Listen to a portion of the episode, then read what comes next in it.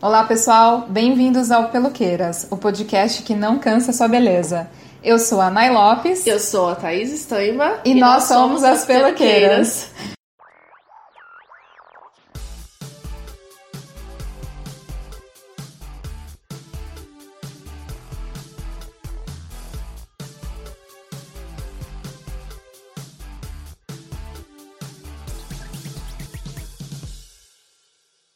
Segundo a chamada sensacionalista do colunista Ivan Finotti no Guia Folha Wall, feita em 14 de fevereiro, baseado em história real, Poderia Me Perdoar é filme de gente feia com boas intenções.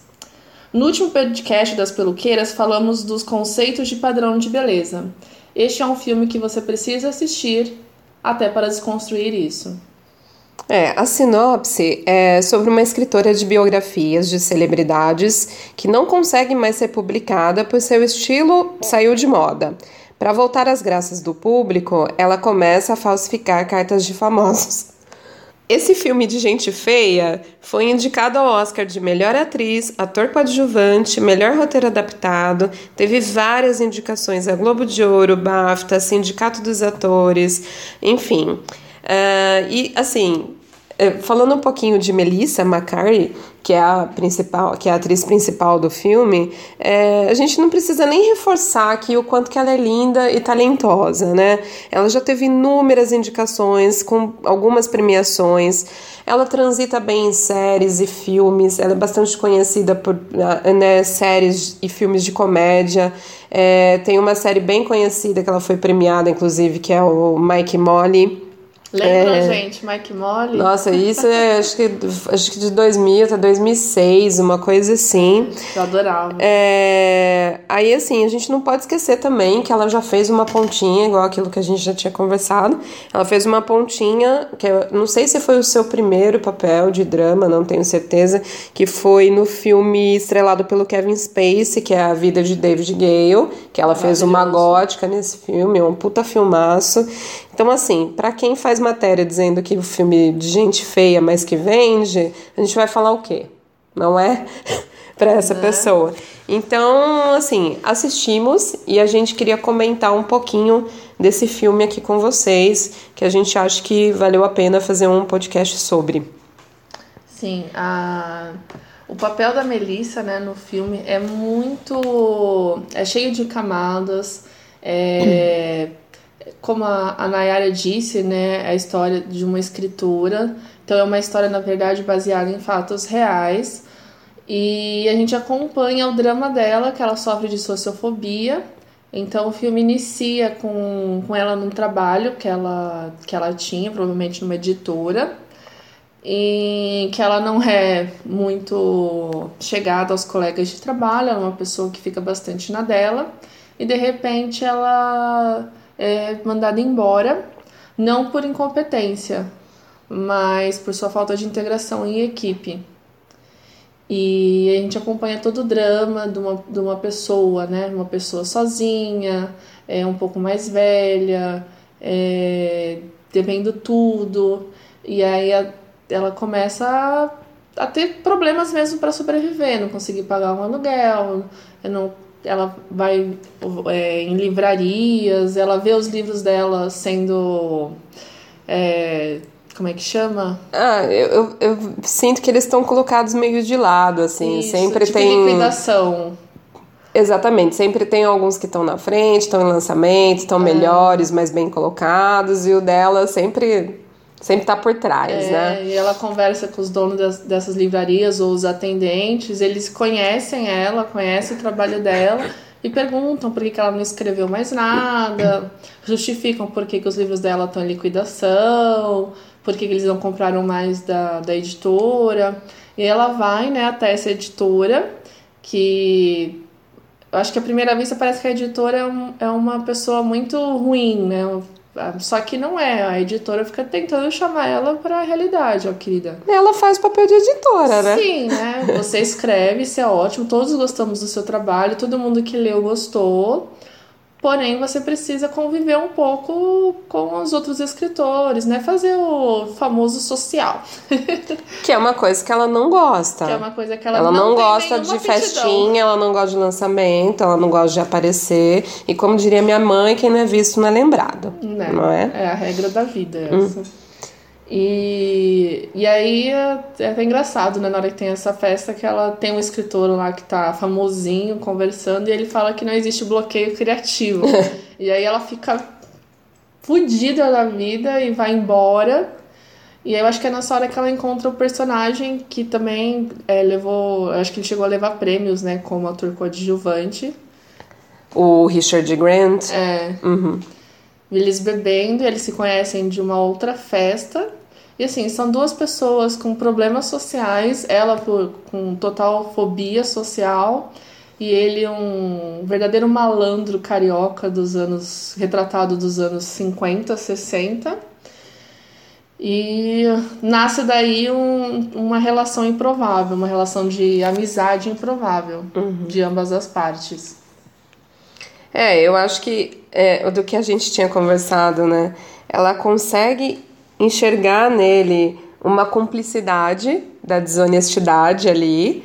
É, acho que talvez seja o primeiro vínculo que ela esteja formando depois de muito tempo sozinha. Uhum. A única relação que a gente sabe que ela tem afetiva com o ser vivo é com o gato, né? E aí acho que no desenrolar ela vê ali que tem uma possibilidade dela começar a confiar em alguém de novo. Sim. E aí, uh, acho que surge a ideia dela precisando de grana, né, simplesmente para pagar o aluguel e porque sua gata estava muito doente, ela precisava fazer isso. E aí surge a ideia, de, acho que ela dela vender uma carta que ela tinha, né, com ela, eu acho que é isso, uma carta original. E aí ela viu que isso poderia dar um dinheiro. Sim, ela, embora ela tenha a fobia social, né, é, você percebe, assim, o filme constrói de uma maneira brilhante e a própria atriz, né, como eu falei, ela, a atuação dela é cheia de camadas. Embora ela não tenha aptidão de lidar com pessoas, é, das coisas mais simples, de passar num caixa de supermercado, ela tem uma grande atenção às coisas que acontecem à sua volta. Então, como escritora e como leitora, ela consegue pegar nessas cartas o traquejo social do escritor daquela carta. Então, ela conhece um mundo de colecionadores de, de, de cartas de pessoas famosas, né, importantes, e com e aí ela volta a ser criativa. De fato, né, o filme dá a entender que ela estava num bloqueio criativo, por isso que ela não tinha mais lançado nenhum livro, não conseguia se adaptar a mais nada. E ela começa a falsificar cartas de maneira muito convincente. E, e aí ela se enrola toda. Mas é muito legal, né, ver essa, ela desenvolvendo a falsificação dessas cartas e aí que você percebe, né, como ela é uma pessoa que não sabe lidar com as pessoas ao vivo, mas que ela tem um poder de observação e de análise gigantescos. E talvez seja por isso que ela não consiga lidar com ninguém. É, e é legal ver ela fazendo aquele desenvol... se desenvolvendo para isso, né? Ela Sim. volta a estudar, ela volta a ler, ela vai atrás, ela visita museus, ela vai, né? Claro. E, e todo o formato, a operacionalização da letra, dela conseguir fazer uma coisa ficar igual ao original, é um negócio muito sensacional, né? Ela usa, ela vai atrás até de, a gente tá falando um pouco antes da, dos computadores, né, do surgimento em uhum. massa de computadores, né, popular, popularização dos computadores. Ela arranja até máquinas de escrever diferentes, né? Sim. Você fala, caramba, como ela teve essa ideia, né? Eu Não, eu achei assim, de uma astúcia, um negócio fenomenal. E como ela é uma pessoa que tem dificuldade de se relacionar, ela precisava de alguém para vender isso para ela. Sim, ali que a amizade com que a amizade fluiu. Ela viu ali a possibilidade, como você disse, de ser um malandro, de um cara que é bom de lábia. Falou: olha, eu vou fazer isso, você vende para mim, você leva uma parte. E aí começou a dar certo. Mesmo com, o perigo, né, da, da, polícia, do FBI no pescoço. Eles vão gostando do perigo, né? Mas ela vai... Tá, tá ganhando um bom Exatamente. dinheiro. Exatamente. E ela gosta não apenas do dinheiro. A gente, a gente acompanha ela gostando da satisfação das pessoas que compram as cartas, né? uhum. né? Eles vão num leilão e tudo. No leilão não, no encontro de, de colecionadores, alguma Sim, coisa assim, né? Uhum, Numa feira. É, uma feira, um encontro. E ela fica feliz, assim, das pessoas lendo essa carta, né? Do colecionador de determinados, determinados escritores ou pessoas, é, celebridades antigas, da felicidade, da emoção da pessoa lendo aquela carta que ela produziu e de tal maneira que a pessoa que entre aspas, conhece tudo sobre aquele famoso, né, sobre aquela personalidade, acredita. Não, e ainda tem colecionador então, que fala, nossa, essa eu não conhecia, é, sei. É muito engraçado. É muito, é, ele fala, né? Não conhecia, mas nossa, é tão típico de XYZ, é, né? É tão típico de Thaís essa carta. tipo né? isso, tipo é, isso. É muito engraçado, né? E ela, ela se diverte com isso, ela né? Ela acaba se divertindo, embora ela demonstre quase nada na frente das outras pessoas, mas. Então você percebe, assim, tem aquela sutileza do, da diretora, né, da, da câmera, é como se ela estivesse contando um segredo muito particular para você sobre a, a Ellen. É, o mais engraçado sobre a Lee. A Eli, ó. o mais engraçado é que a gente vai, a gente sabe que é desonesto, que é crime, mas a gente torce para ela o tempo todo. A gente não quer que ela seja pega, a gente se maravilha também com as coisas que ela escreve. Então o filme faz com que você fique de lado, do lado da criminosa, porque é um negócio, assim, é um negócio muito fantástico, tá? É assim, é uma das melhores falsificações, histórias de falsificações que eu já vi.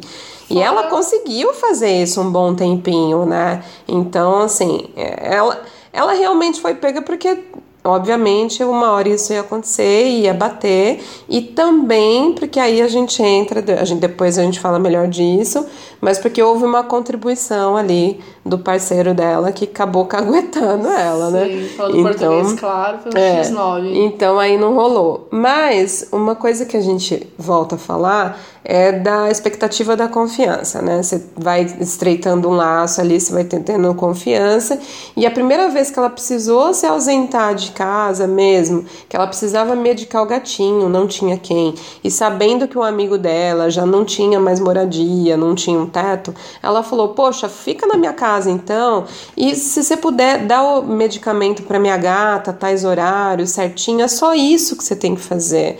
Puta, era só isso que ele tinha que fazer. É. Ele foi lá, foi um desgraçado, um filho da puta de um amigo, né? Simplesmente levou uma pessoa desconhecida para casa dela, para casa dela, teve uma noite lá de amor e drogas e sexo e esqueceu completamente de medicar a gata e foi aí que a gata, né, faleceu. É, é engraçado porque eu acho que foi por isso que os dois foram indicados, né? Tanto ela como atriz principal e ele como ator coadjuvante. Que eles são dois lados da mesma moeda. Ela tem fobia social, mas sempre foi uma pessoa honesta nas pouquíssimas relações uhum. que ela manteve, inclusive com a gata. E enquanto ele, uma facilidade de lidar com qualquer tipo de situação, ele não consegue manter relações por por, por desapego mesmo. Por desonestidade, é, né? Acho, acho que próprio, além que disso, você, desapego é, mesmo só também, né? entendendo, porque no final, no começo você gosta muito dele. Você fala, nossa, mas como um cara desse não tem uma, uma, uma residência fixa, uhum. não, não tem várias coisas. E você se apaixona, basicamente, por ele. Não esteticamente, uhum. nem, nem nada desse tipo, mas você se apaixona pelo jeito como ele lida com as situações é aquela. Sabe aqueles, aquelas entrevistas de RH? O cara era, esse cara é o cara que ia ticar tudo. Flexibilidade, liderança. Porque tudo era dele, né? Uma pessoa de RH ia ticar tudo. Flexibilidade, liderança. É, vendas, é traquejo social e não sei o que, não sei o que lá. E aí nos testes nunca tem a desonestidade e a falta de saber lidar com a confiança que alguém deposita em você. É. Que é o contrário dela, né? É verdade. Então, bom, ele simplesmente jogou tudo isso fora. Ela pôs ele para fora, obviamente, da casa dela. Ela ficou arrasada, lógico. E aí ela se vê num momento assim, sozinha, de que ela não tinha quem falar sobre isso, quem procurar. Ela vai lá e aciona a ex-companheira dela E aí a gente consegue ver naquele pequeno diálogo que elas tiveram o quanto triste é a história dessa mulher. Atenção para esse diálogo entre as duas. é assim, são minutos, é, rapidíssimo. São poucas palavras. Mas é uma construção de diálogo muito real. Eu acho que é muito, muito difícil uma pessoa, ou nós, ou vocês que estão nos ouvindo, não ter tido um diálogo desse, enriquecedor de assim, de poucos minutos em que a pessoa consegue te dar exatamente um raio-x da pessoa que você é. Então, eu acho que até deve ser um jogo da direção, né? Parece que vai ser um momento romântico, uhum. de acolhimento, alguma coisa assim, né? Que geralmente os filmes colocam quando você procura um ex que. E nada, é assim, é, é um tapa com luva de pelica. Pois é. E aí eu me lembro naquele diálogo, né, dela simplesmente falando o que, que você quer, né? Por que, que você me procurou? E aí ela fala que a gata dela morreu, então ela precisava desabafar, colocar isso Sem pra perguntar, fora. e aí, tudo bem com você? É... Nossa, obrigada por ter vindo até aqui Exatamente. Comigo. Então o diálogo é uma coisa tão fria, mas a gente vê que isso daí simplesmente é todo um resultado de uma vida que não deu certo porque a Ali nunca se esforçou esteve com uma pessoa que teve que batalhar muito por ela, era uma pessoa que só colocava obstáculos, colocava muralhas em volta de si, não deixava as pessoas se aproximarem. Eu não sei se a, se a frase ideal né, é que ela nunca se esforçou mas talvez tenha a ver com a personalidade nela. Né? Não, pode ser que sim, mas se você tá o tempo grandes... todo com uma pessoa que você tá vendo, né, que a pessoa se aproxima uhum. e você não dá chances e você não para mim ela não tá se esforçando entendeu é. eu por muito tempo eu achei que eu tivesse olha lá relatos pessoais por muito Sim. tempo na verdade até hoje com a ajuda da minha terapeuta eu sei que não eu me considero um pouco sociofóbica eu tenho muita facilidade em lidar com de, de conhecer pessoas lidar com pessoas ficar amigas dela mas eu tenho muita dificuldade em. Essa mesma coisa, eu me identifiquei muito com a Eli. Que é a decepção, é o medo da decepção, o medo constante da decepção. Então, é, para mim, é tão complicado quanto ela. Então, assim, eu acho que a gente acaba gostando da personagem, mesmo sabendo que o problema dela seria, talvez, querida, vamos lá procurar um terapeuta. E que ela nunca tenha procurado, porque é natural da vida, né? Você tem uma certa idade, que é o caso dela, você já levou tantas decepções naquilo que você tem medo, assim, você tem medo e no final o medo dela nota-se justificado, não é mesmo? Uhum. É, pois é. Nós, talvez, assim, a gente se preparar para decepções seja uma grande lição. Ninguém vai alcançar as expectativas, né? Não, Estamos filosofando muito. Não, assim, super entendo, de verdade. Mas, assim, entendo o ponto de vista também da ex-companheira, claro. que já tá de saco cheio. E aí, assim. Tanto que não quer nem conversa. É, né? então aquele diálogo foi uma coisa meio: olha, as coisas aconteceram um pouco disso porque é culpa sua. É. E fica assim né? Uhum. E vai para casa e podia ter dormido sem essa, mas vai para casa raciocinar. Então, beleza. Parte por aí que ela fica arrasada e ela começa a perder controle de toda a situação, de tudo que tá acontecendo. E ela aí... vive aquele luto, Exato. não conversa sobre aquele luto com ninguém, uhum. né? Porque cada um tem a, a, sua maneira de perder as pessoas Sim. ou os animais, e você tem um processo de luto envolvido, Sim, né? Total. Porque não só o luto pela morte, né? Mas é um luto pela relação. E quando ela encontra a ex-companheira dela, você percebe que ela não viveu o luto daquela relação também. Porque a aproximação da ex-companheira é como se não tivesse nada acontecido, né? Uhum. Ela tem, ela guarda muitas coisas, né? Uhum. E aí FBI no pescoço, várias coisas acontecendo, até que eh, primeiro pegam o Richard Grant, né, que é o, o Jack, e aí o Jack se vende facilmente, lógico, para se livrar e acaba fazendo dando uma goela lá, né, no sentido no sentido mesmo de, de X9 e arma para que ela seja pega. Ela é pega, infelizmente, vai a julgamento, aí chega na parte do veredito e ela faz a leitura de uma carta mesmo para a juíza, que é muito interessante. Em que ela é sincera. Que ela é muito sincera. A gente vê que o advogado faz uma. Treme da base, é, fala, está tu... pensa, está tudo perdido o agora. O advogado fez um aconselhamento, né, de ó. É aquele aconselhamento básico, concorde com tudo, mostre-se arrependido e vamos contar com a, sua cara de choro na frente da, da juíza. E é exatamente o que ela não faz.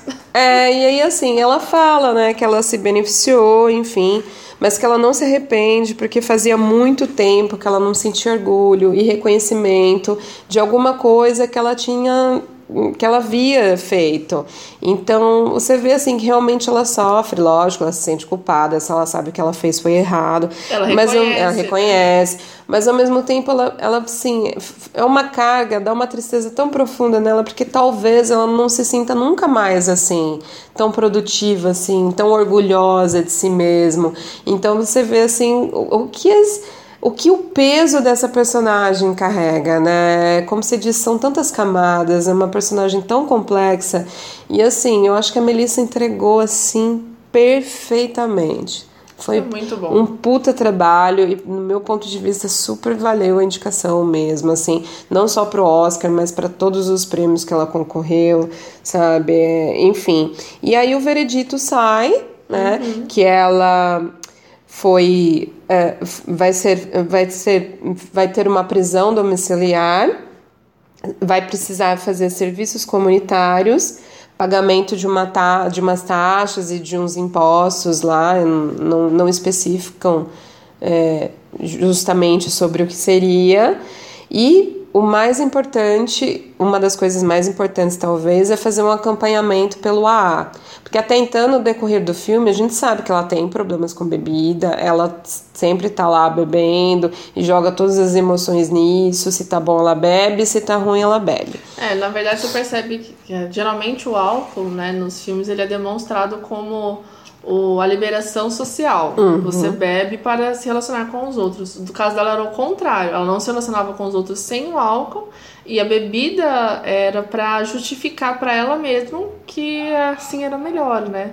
Para ela ter um, um passe livre para se fechar ainda mais. Sim, e aí como a gente já falou, né, tem todo o problema da dependência química, que geralmente quem é alcoólatra, ele nunca fala que ele é, ele tem esse problema de assumir. E aí se não fosse por isso, talvez ela nunca procuraria ajuda no AA. Então já falamos disso no segundo episódio né, de Lady Sim. Gaga e Nasce uma Estrela, daquele relacionamento tóxico, enfim, de todos os filmes que retratam essa parte do alcoolismo como uma forma de sociabilização. É, você tem aí, embora eu veja que o, o cinema brasileiro está indo na contramão, né, mas o holidiano em geral ele está começando a, a mostrar mais essas é, essas facetas ruins do, do vício, né, em álcool, em drogas então tem uma preocupação, assim, não é uma preocupação que não.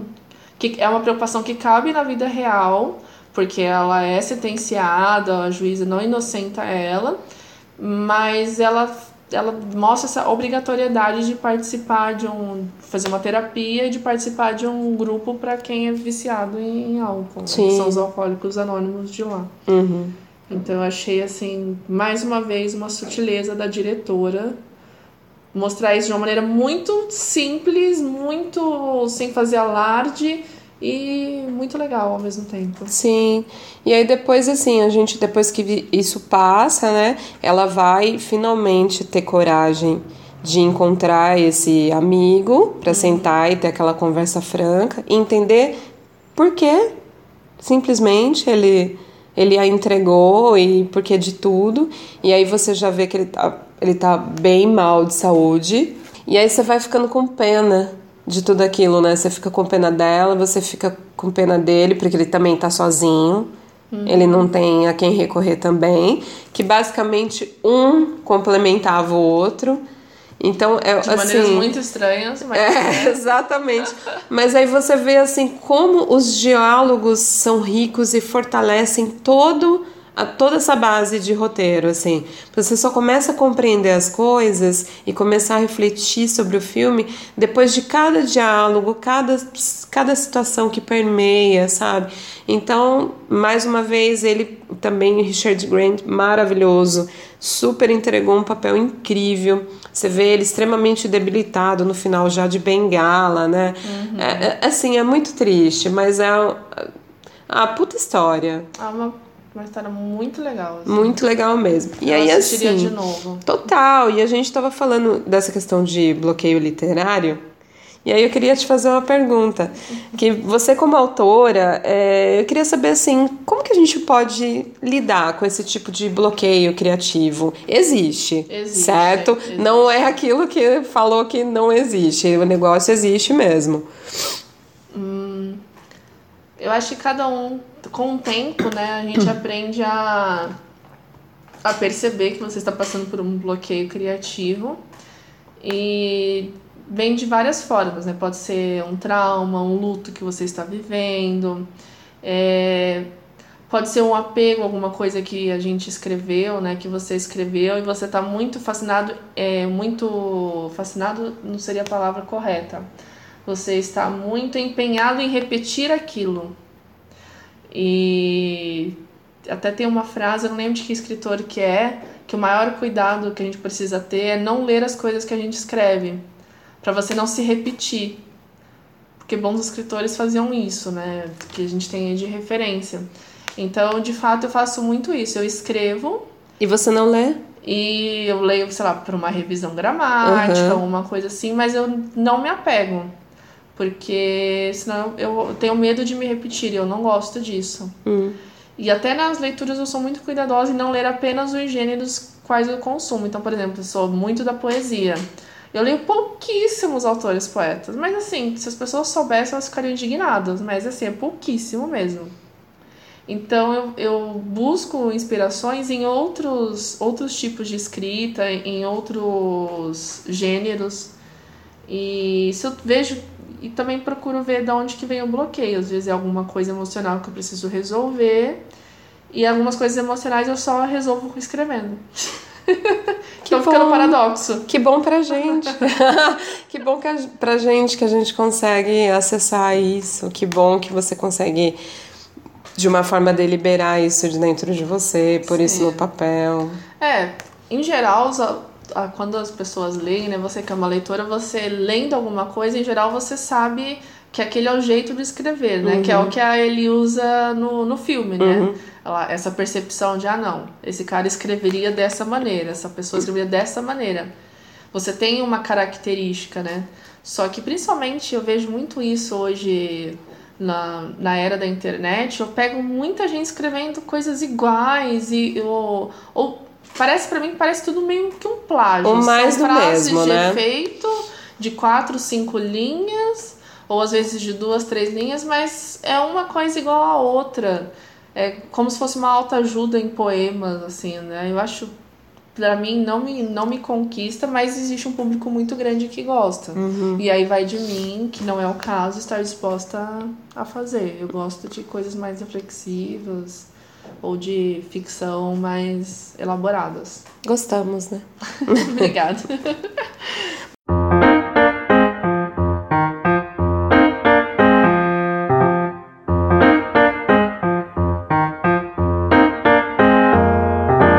Vamos para considerações finais. Mana, o que, que você achou? Do filme em si, eu achei a reflexão que fica muito sobre as nossas relações, porque você vê os opostos, né? Uma pessoa em cada extremo. E acaba fazendo a gente refletir muito como a gente lida com as nossas percepções das relações, né? Aquilo da verdade, né? Uhum. Tem a minha verdade, sua verdade e a verdade do que realmente acontece numa relação. E para você nem ser a Ellie, nem ser o Jack. É, como diz o meu irmão, uma história tem três versões. Três versões, a minha, a sua e a verdade, né? Mas não tem como a gente ter um bom relacionamento sem ceder. Então que a gente ceda por prazer. Justamente. Bom, assim, acho que para mim a lição foi assim, o um filme incrível de muitas camadas, como você havia falado, mas para mim se eu pudesse, sei lá, descrever em uma palavra, eu descreveria como solidão.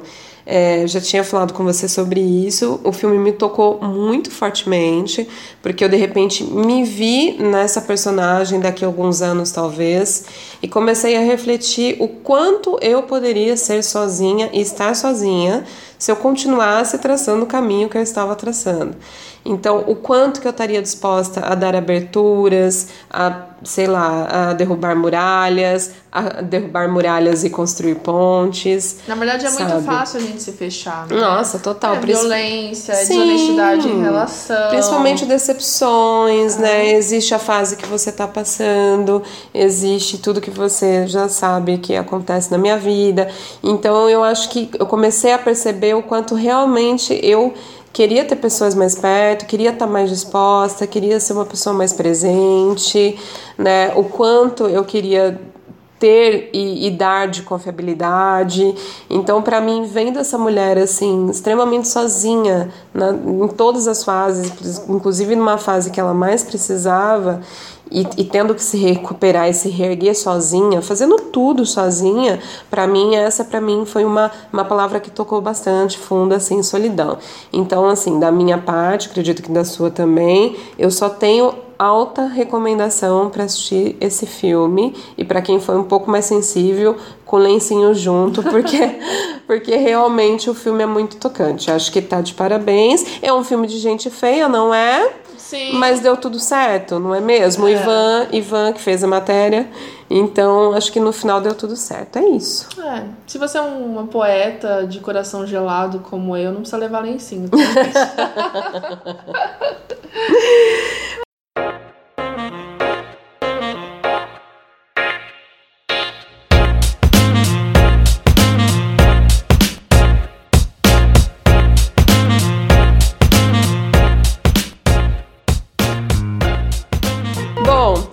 então para aquela parte que a gente mais gosta, Oba. que são os nossos quadros. E aí a gente começa com o quadro de indicações, que é o corte da moda, e eu quero escutar o que você tem para indicar para nós nesta quinzena. Nessa pegada de filmes de pessoas fora do padrão convencional, até mesmo do cinema, é, eu queria indicar um filme da Netflix que eu vi recentemente, que chama Entre Vinho e Vinagre. Quero assistir. E assim, é uma história de algumas amigas que nunca deixaram de ser amigas, mesmo distantes. É, se conheceram é, num, num, provavelmente no primeiro emprego delas, como garçonetes numa grande rede lá nos Estados Unidos. E elas mantêm essa amizade até os 50 anos. E aí elas resolvem fazer uma viagem juntas. E assim, cada uma com a sua história. Uma que nunca casou, uma, várias que casaram e separaram, as que tiveram filho com os filhos já criados, as que construíram uma carreira é, estão felizes com, a, com, as carreiras, as que construíram e não gostaram, as que não construíram uma carreira. Então, assim, é muito sensacional ver a cumplicidade delas, apesar das diferenças. Então, é um filme que eu assisti o tempo inteiro imaginando: caramba, quando eu tiver com 50 anos, não sei se conseguirei fazer uma viagem assim com todas as pessoas que eu gosto. Uhum. Mas é, é o filme tem muito. Embora tenha várias daquelas coisinhas americanas de filme. É, de tentar forçar um sorrisinho aqui ou lá. De filme de amigas, né? É, uhum. Mesmo lidando com mulheres na casa dos 50 anos, é, ele deixa você você entrar nas personagens, né? Ele dá essa liberdade de caracterizar, mas não tanto, né? Então, assim, é muito legal. Tem a Tina Fey, tem uma porrada de gente maravilhosa que uhum. a gente na casa dos 30 anos, a gente cresceu. Na casa né? dos mais. na casa dos 30, 30 mais? na casa dos 30 mais, a gente cresceu vendo os filmes delas quando elas eram um pouco mais jovens, né? Uhum, é. E aí agora a gente tá na idade que elas faziam filmes que a gente assistia quando era mais jovem. e a gente vendo um filmaço delas reunidas é, falando sobre a idade da mulher, que ela, a idade mulher, né? Como é essa. E lidando com. E lidando, e lidando bem com isso, tá tudo bem, e não lidando, é? na, na verdade, lidando não apenas bem, lidando cada uma à sua maneira e cada uma tentando acolher a outra da melhor maneira possível. Então, daí tem sexo, tem coisas que você tem 20, 25, 30 anos de amizade com uma pessoa e não teve coragem de falar. E aí você fala, caramba, é agora ou nunca. E assim, aquilo faz bem para ambas as partes, porque às vezes o outro desconfia que você sempre quis falar aquilo, mas você não falou, mas nem por isso é, você desfez a amizade. Então é, é bem legal, eu recomendo, tá disponível na Netflix. Assistam. Legal. Tem mais E alguma? você, mana? Ah, sim, eu tenho mais um, verdade. Eu quero. é, embora não, não seja. Não seja uma peça de teatro dirigida por uma mulher, é, está em cartaz no Sesc em São Paulo, no Sesc Santana, a peça A Desumanização, que é uma, uma como que a gente vai dizer isso? Adaptação? Uma adaptação, isso. Uma adaptação do filme, do filme, do livro do escritor português, angolano, né? O Walter Hugo Mãe.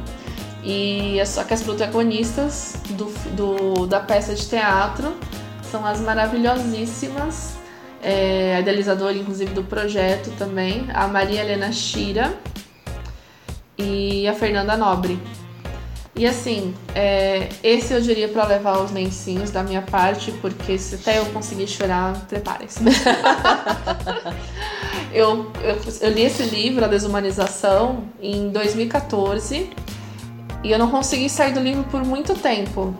Por muito tempo.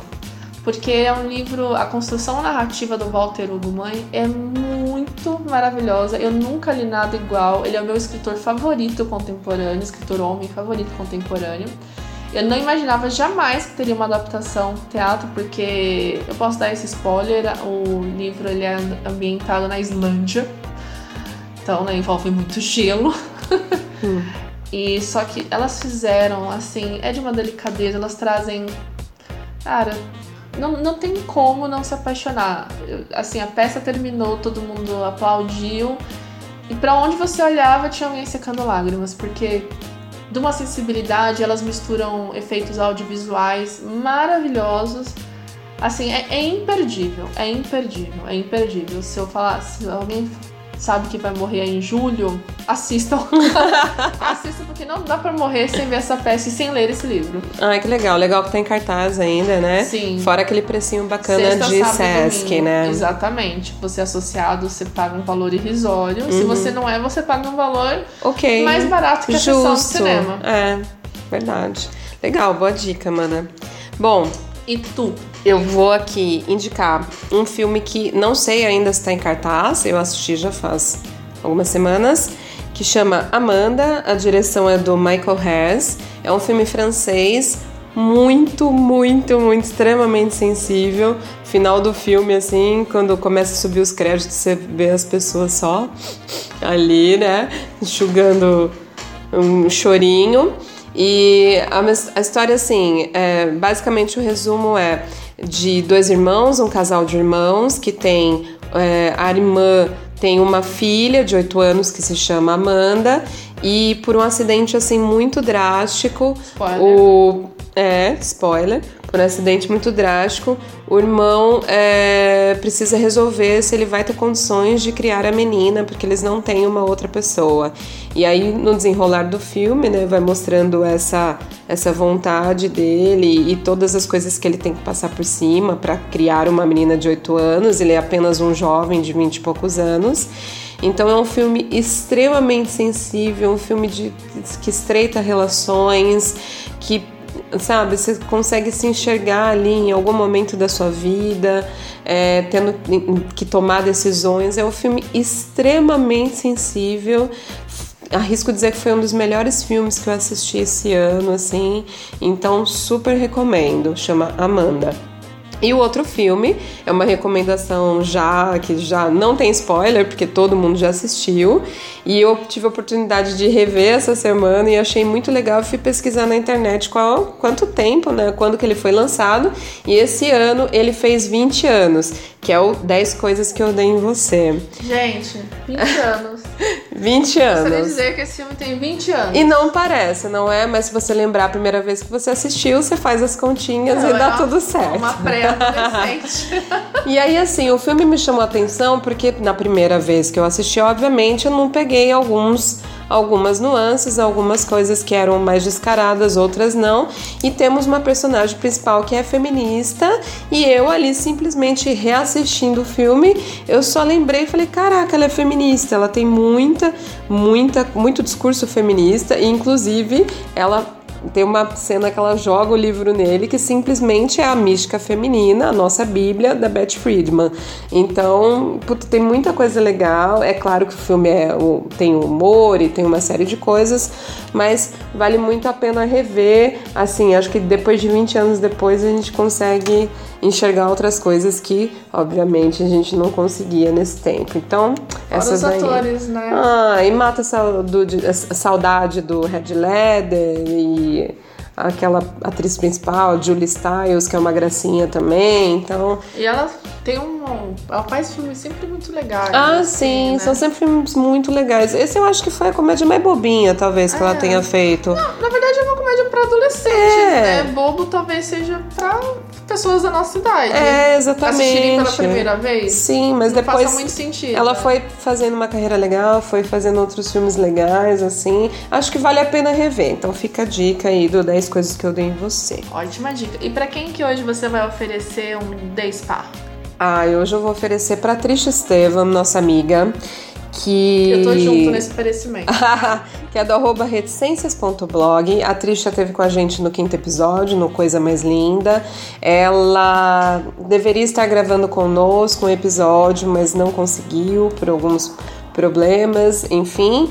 Então a gente queria mandar assim fortemente um abraço, um beijo, tudo de bom e muita good vibes pra ela nesse momento que ela tá passando. Então, mana, fica aqui nosso Day Spa pra você. Manas são pra isso, não é mesmo? Na alegria e na tristeza. Sim, exatamente. E você vai mandar pra? Eu vou mandar pra quem já gravou com a gente também, que foi o episódio da Lady Gaga. Vou mandar pra Bruna Mascarenhas, mais conhecida como Bruna Macarena. porque ela tem um projeto muito legal aqui em Dayatuba, que é o Assista Mulheres. Esse filme do qual a gente falou hoje, eu assisti pelo Assista Mulheres, que ela trouxe. E a gente sabe que numa cidade um pouco menor, é, sem ofertas de grandes cinemas, é muito difícil passar filmes é, um pouco. que são fora do blockbuster, né? Uhum. E ela conseguiu passar esse filme praticamente às portas do, dos Vingadores. E assim, foi sessão cheia e foi muito maravilhoso. E, e porque ela é uma mana muito querida, que eu adoro muito, ela me acolhe muito, a gente fala muito sobre cinema e Anatomy, que ela é apaixonada. e ela participa do, do Leia Mulheres também, então é muito legal assim conviver com pessoas e ainda ter essa aproximação, es- essa, essa relação é, de proximidade mesmo, né? Com, com pessoas que, que gostam das mesmas coisas, com suas diferenças, é claro. Então, ela, ao jeito dela, ela, ela colabora muito com o meu desenvolvimento. Que legal, mana. E falando em Leia Mulheres, vamos pro Jabá? Vamos! É, onde vocês nos encontram? Bem, você me encontra, eu, Thaís Estampa. O meu Instagram, principalmente no Instagram, que é arroba Thaís com H, underline Estampa. É um pouco difícil, mas vocês veem aí a gente, a gente no. no- a gente sempre, sempre coloca os nossos arrobas nos peluqueiras. É, você me encontra todo, toda a última quarta-feira do mês com o Leia Mulheres em Dayatuba. É, a gente tá para mudar de lugar porque é a- os nossos hosters vão mudar de lugar, a casa de Chamargô. Mas a gente tá sempre aí a última quarta-feira do mês, todos os meses do ano, com exceção de dezembro. E você me encontra no meu Instagram falando de outras coisas, além de livros, embora seja o tema principal. E em breve com o meu livro, é, própria autoria. E eu não vou fazer mais falar mais do livro. Suspense, suspense. suspense. Posso falar que o nome dele é Impertencentes. Então é isso. E você, onde a gente te encontra, mana? Bom, eu tô no Instagram também, arroba Gelopes, com bastante conteúdo feminista, livros, filmes e afins, mais podcast. Uh, vocês me encontram no ciclo Mulheres na Direção, no Miss Campinas, no Museu da Imagem do Som. É, todas as segundas, terças-feiras do mês, a gente sempre exibe algum filme legal lá com uma mulher na direção, sempre às 19h30 e oferecemos um debate depois a respeito do filme no final. Então é basicamente isso. E para encontrar o Peluqueiras, vamos pro site agora? Vamos. O site é peluqueiras.com.br. Ele é um site totalmente gratuito, então você ouve todos os nossos podcasts lá, desde o primeiro. É, a gente sabe que algumas plataformas de streaming onde a gente disponibiliza os, os nossos podcasts, alguns cobram, outros não. Mas o site é a garantia que você sempre encontra lá. É, a gente encontra, você encontra a gente também pelo Facebook, que é o Peluqueiras Podcast, que a gente faz atualizações com os novos episódios. Ah, episódios podcasts, né? Uhum. Episódios. O Instagram, que é arroba peluqueiraspodcast, que a gente tá, sempre mantém bem atualizado, a gente tenta interagir com o máximo de pessoas. É, a gente também, vocês encontram a gente se você conhecer como é isso, como diria a Nayara, uhum. por e-mail. Por e-mail. Que é contato arroba peluqueiras.com.br. Se você tiver assim uma dúvida, uma inquietação, uma angústia, uma sugestão, uma sugestão, você quiser participar do nosso episódio, é só você escrever pra gente. De repente você tem um material aí é, que trabalha com mulheres, que esse é o nosso tema central. Só falar com a gente. Exatamente. E sigam também a hashtag o podcast é delas e mulheres e a hashtag mulheres podcasters para acompanhar todo esse conteúdo aí feminino, essas mulheres fazendo podcast, produzindo coisa legal. E é basicamente isso. Então é isso. Certo, gente. Peluqueiras, o podcast que não cansa a sua beleza. Exato. Para quem pôde ficar com a gente até o final, então um beijo daqui 15 até daqui 15 dias. Beijão, gente. Tchau, tchau.